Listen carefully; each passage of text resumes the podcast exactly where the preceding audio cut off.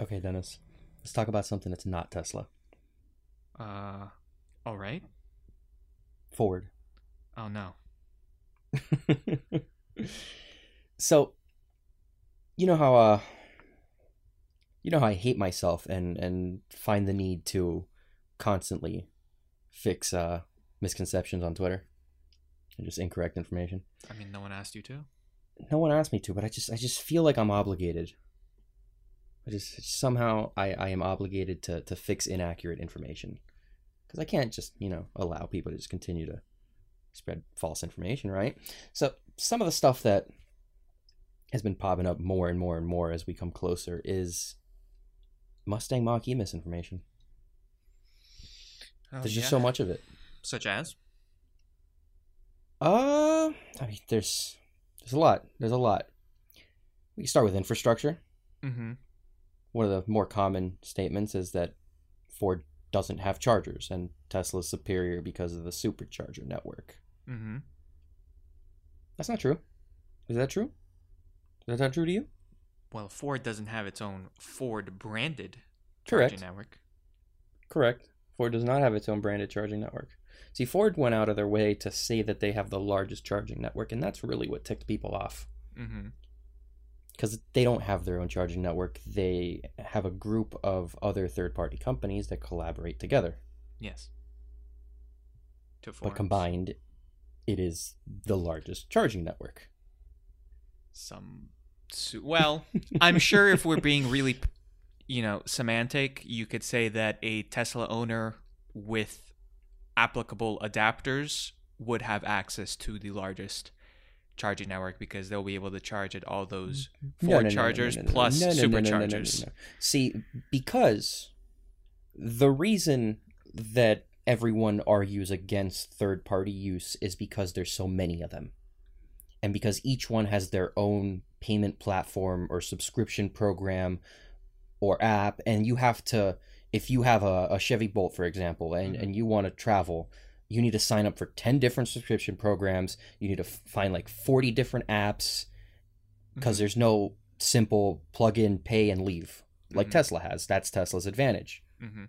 Everyone argues, oh, it doesn't matter how big these third parties get as long as Tesla beats any one of them, they're the largest. Together, it's meaningless because you need to separate yourself for each individual one. Mhm. And that's where this misconception comes because that's not what Ford Mustang Mach E owners will do. When Ford says that they have the largest charging network, it wasn't just slapping 20 of them together or so. They they actually collaborated with them and built in all the payments, all the charge rate, all the statuses into their car and into their app. Mhm. So it's the exact same thing as if I have a Tesla. I Mhm. just go to a charger that's part of Ford's network, which will show in the car, plug in, my car is billed, and I leave. Mhm. Now, I don't see a difference between that and a Tesla supercharger, do you? Um, Tesla superchargers look cooler. Uh, I'll argue that Ford superchargers look identical and they copied them. I don't know if you forgot that. The Ford dealership chargers are straight copies of the Tesla supercharger. Well, then, then, then Tesla, on top of looking cool, gets the uh, you know the benefit of being the OG. So, From a Uh, consumer standpoint, it makes no difference. Yes, as a company, Ford does not have their own infrastructure. You can't you can't give points, financial points to Ford when Tesla does have their own infrastructure and they are making that money and Ford's not. mhm. But from a consumer standpoint, it makes no difference. Tesla no longer has the upper hand with infrastructure, at least not against a company that like Ford that has combined all of the third-party networks to make their own collaborative network.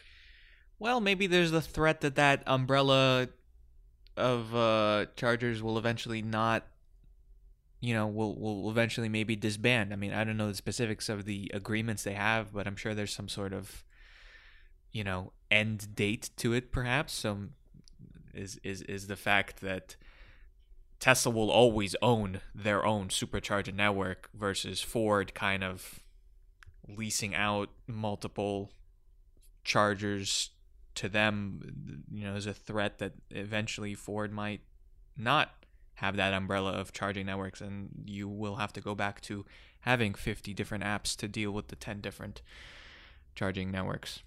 Yeah, but now you're just you're creating an argument I've never heard before. So this I, isn't really. I am. I, I mean, that's what I do. I gotta. I gotta And come. If we, get in, if we get into that, I don't think that will ever happen because I think that third party collaboration will be the end goal of all of these companies.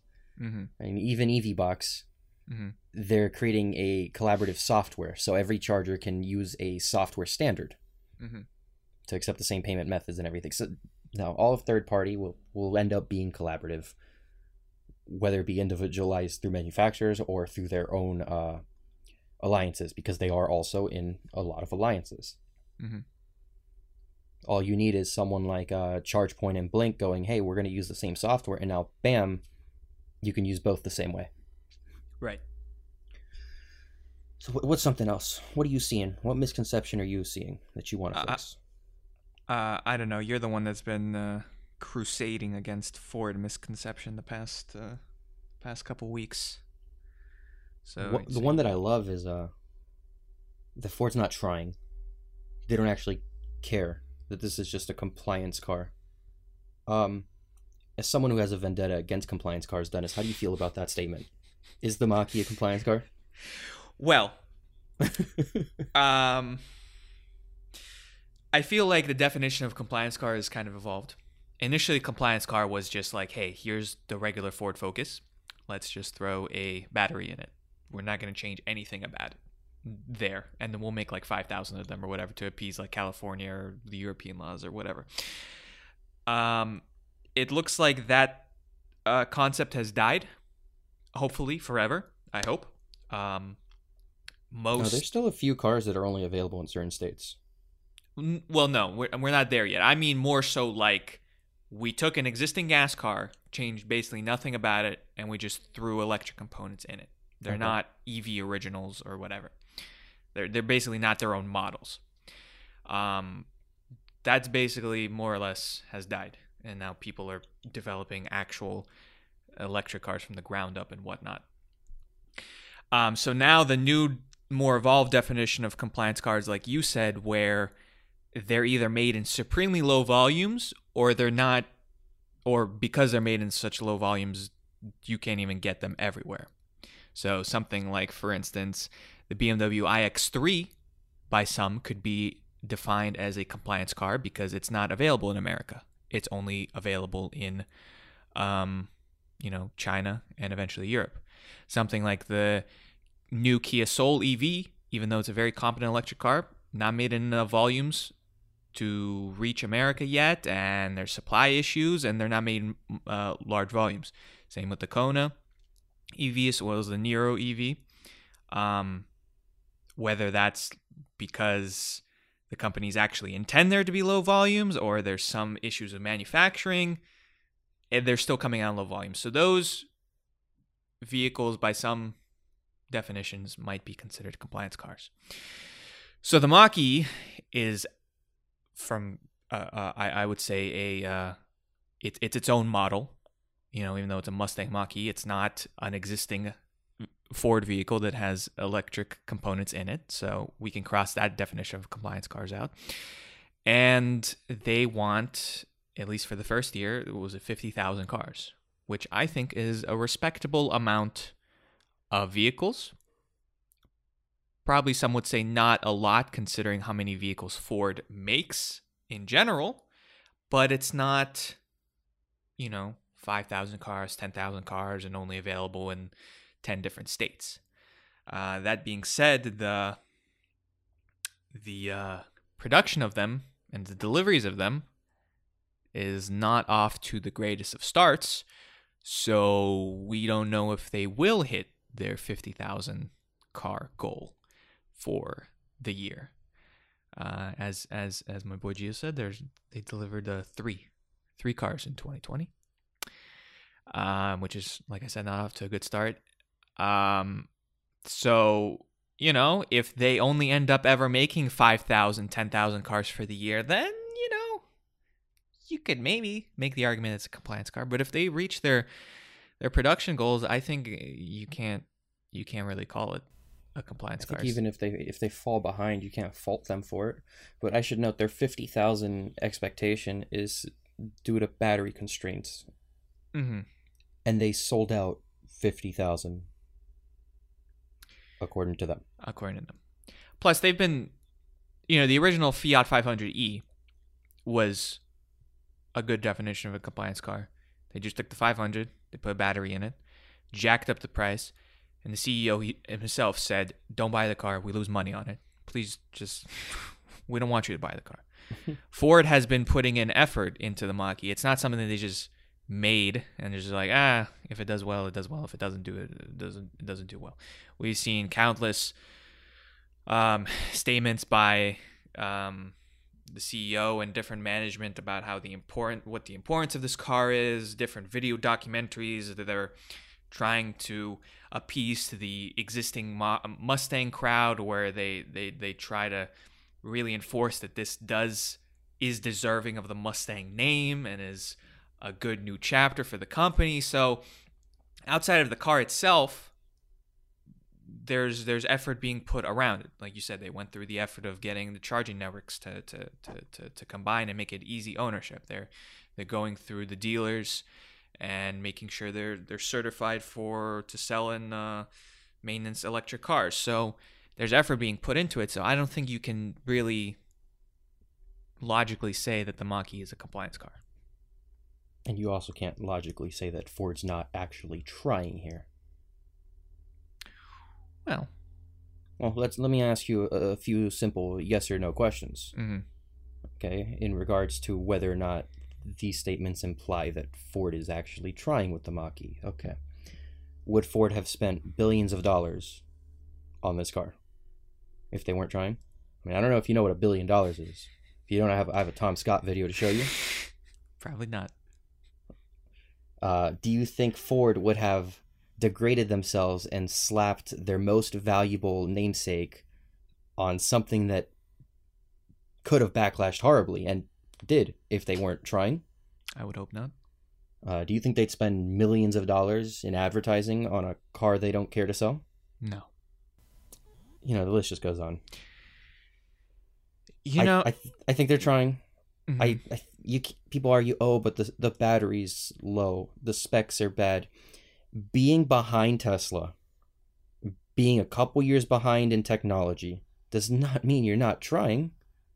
Tesla was at sub 300 miles of range too just a few years ago. I think you know, I was thinking about this and it it, it feels like people you know, when Tesla came out, obviously they were the underdog. There's Mhm. there's really no question about it. They were you know, who were they? There's a startup trying to make electric cars in a world that was like, what are electric cars? Don't make me laugh. Um, so people had to feel very passionate about Tesla because they obviously had to defend any EV misconceptions and try to, you know, tell people about the the the good parts about having an electric car and so on and so forth. So they they really harbored this loyalty to the company because they were so much smaller than everyone else.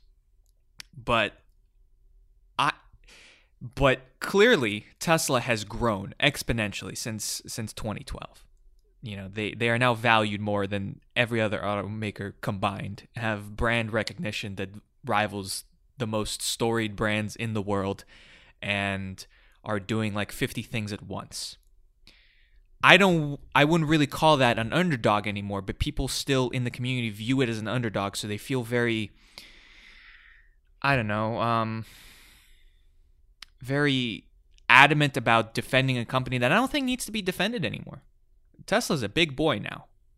But it feels Mhm. like most people in the community still view Tesla as an underdog. It, is, is that something that you would agree with?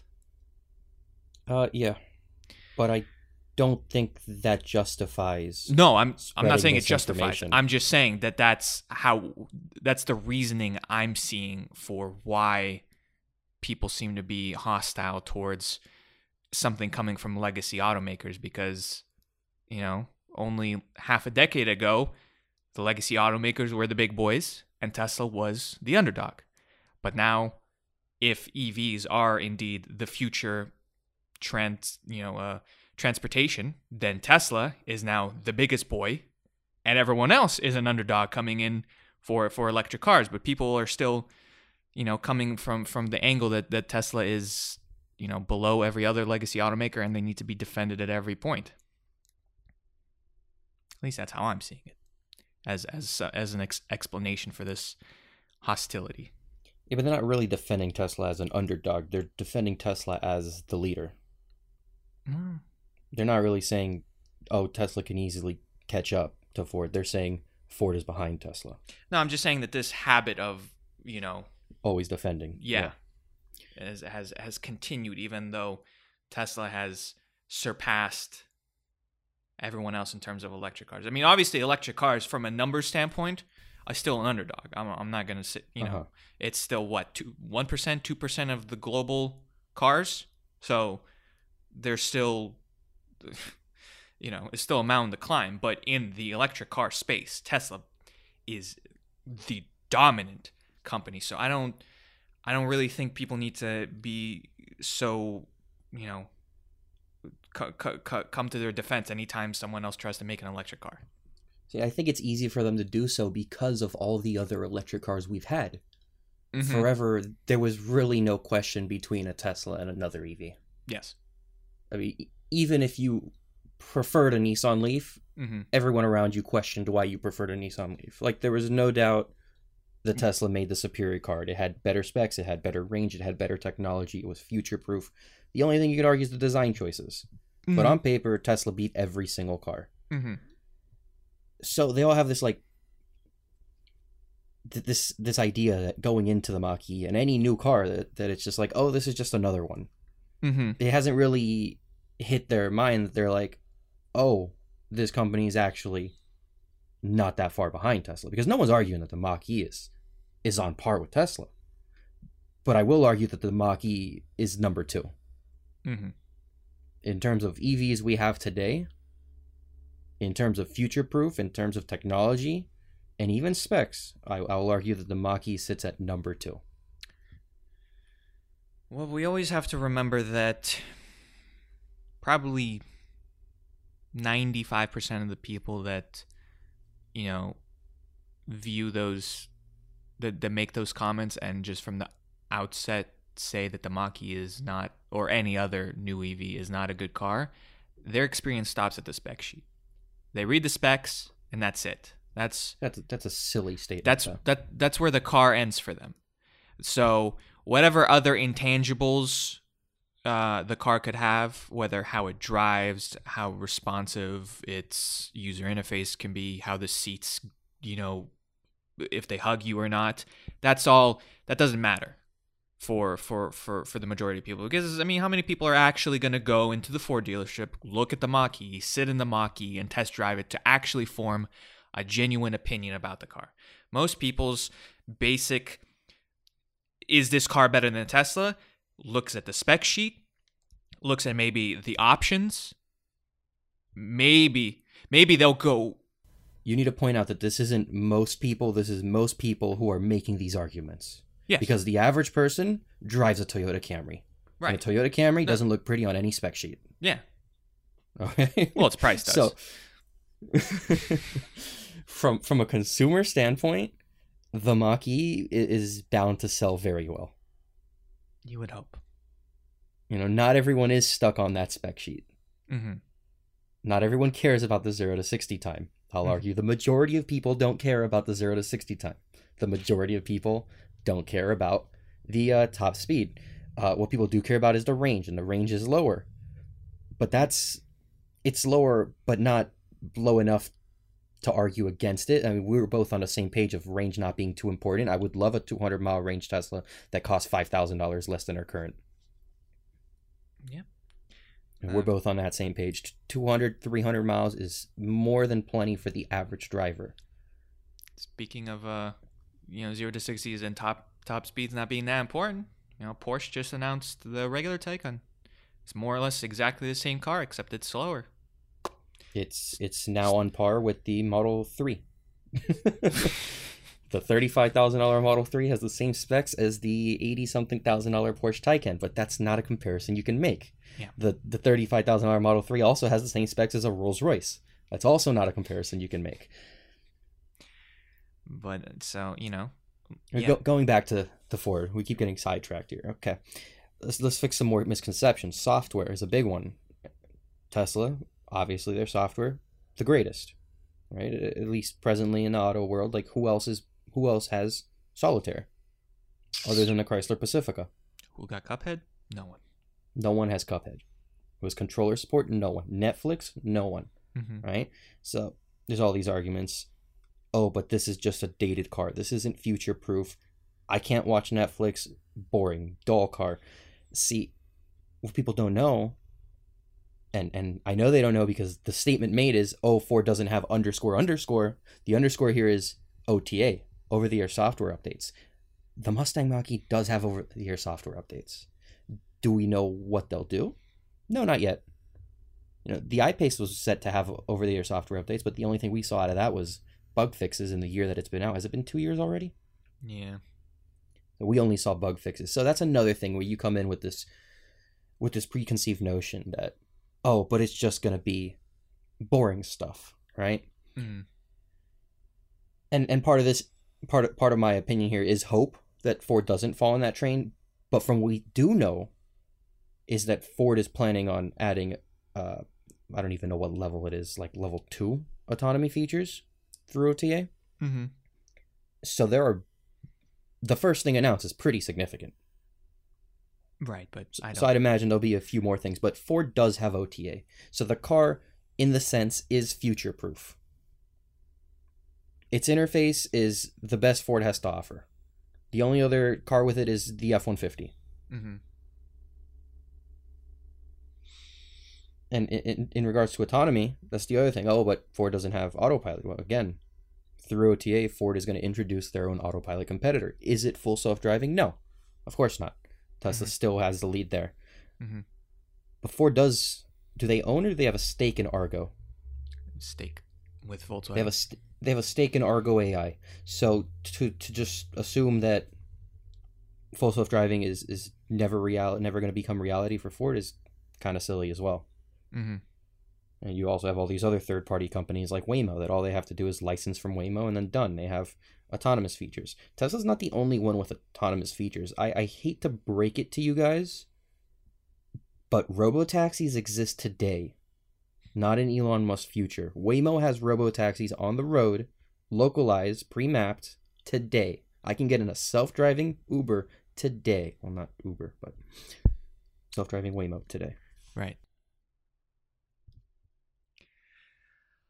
Uh, you know how you can fix this? If if Jim Farley starts posting memes on his Twitter. that that adds another thing. Jim Farley's constantly constantly praising the Mach-E and how well they've done and, and talking about all the awards they're winning. If they didn't care, would they be showing that? Because again, the the Fiat CEO said don't buy the Fiat 500e.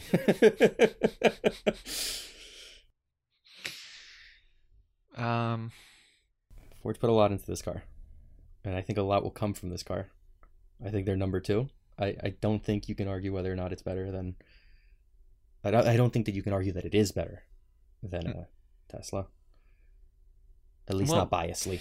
well then, men, then you know, most people will will will will ask why you even going through this effort if you if if, if you yourself say that the Tesla Because, a again, option.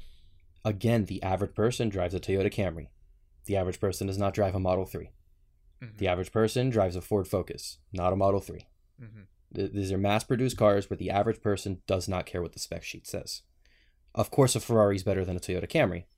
Does that mean a Ferrari will outsell a Toyota Camry? No. Tesla still has this this bridge to, to pass where they have to reach more of the mass consumers. You know, half a million cars a year doesn't cut it in, in a country that does 17 million cars a year. Mhm. Ford already sells a large portion of that 17 million cars. I think they did upwards of 3 million cars last year. So, it, since since it's always compared with the Model Y because they both are in the electric crossover segment, Mhm. and again, there really is no other person up there next to the Model Y other than the Mach-E. The big one is price. Right. Oh, but the Model Y is cheaper. It's not. it's not. The Ford qualifies for the $7,500 tax credit, making it significantly more affordable than the Tesla. Its residuals are slightly better on leases. It's it's simply that's just factually it is it is not more expensive than a Model Y. It is more affordable than a Model Y. So yeah, you're cutting down range. Yeah, you're cutting down specs. You're cutting down performance, but you also have a more affordable car. Even the even the Mach-E GT is like seven thousand dollars less than the performance Model Y. Woof. Well, I don't know. I don't know what to say. Uh, the car hasn't really come out yet. I don't know. Maybe it will take more owners. I mean, you know, auto journalists have had their reviews, but I don't know how much weight people put in on uh, auto journalists' reviews. So, you know, Tesla really succeeded based on owners giving their stories. So maybe when the Mach E comes in more stories, I mean, comes into more owners' hands, and maybe those owners have friends that own Teslas, and then those those Tesla owners can have a ride in a Mach-E. Maybe maybe the sentiment towards it will will shift a little bit if if the car is as great as it is is predicted to be. Um, but the car's not really out on the road yet. It's in trucks in Kansas or something on trains and not in owner's hands. So it doesn't really have that much visibility in terms of social media and people exalting any benefits that the Mach-E has. The problem here is that the car's not out on the road yet, like you just said. Mm-hmm. So these misconceptions are just being cycled through this EV community, mm-hmm. but in turn will spread. And you're just speaking negative facts on a car that hasn't even begun to sell yet. Mm-hmm. So you're kind of degrading it and making it harder to sell. Mm-hmm. Well, it's okay to be wrong. We'll see. I mean, if uh, 2022 comes and Ford only manages to sell 5,000 Mach-E's, you're going to look a bit silly. Mm-hmm. Uh, so we will revisit that.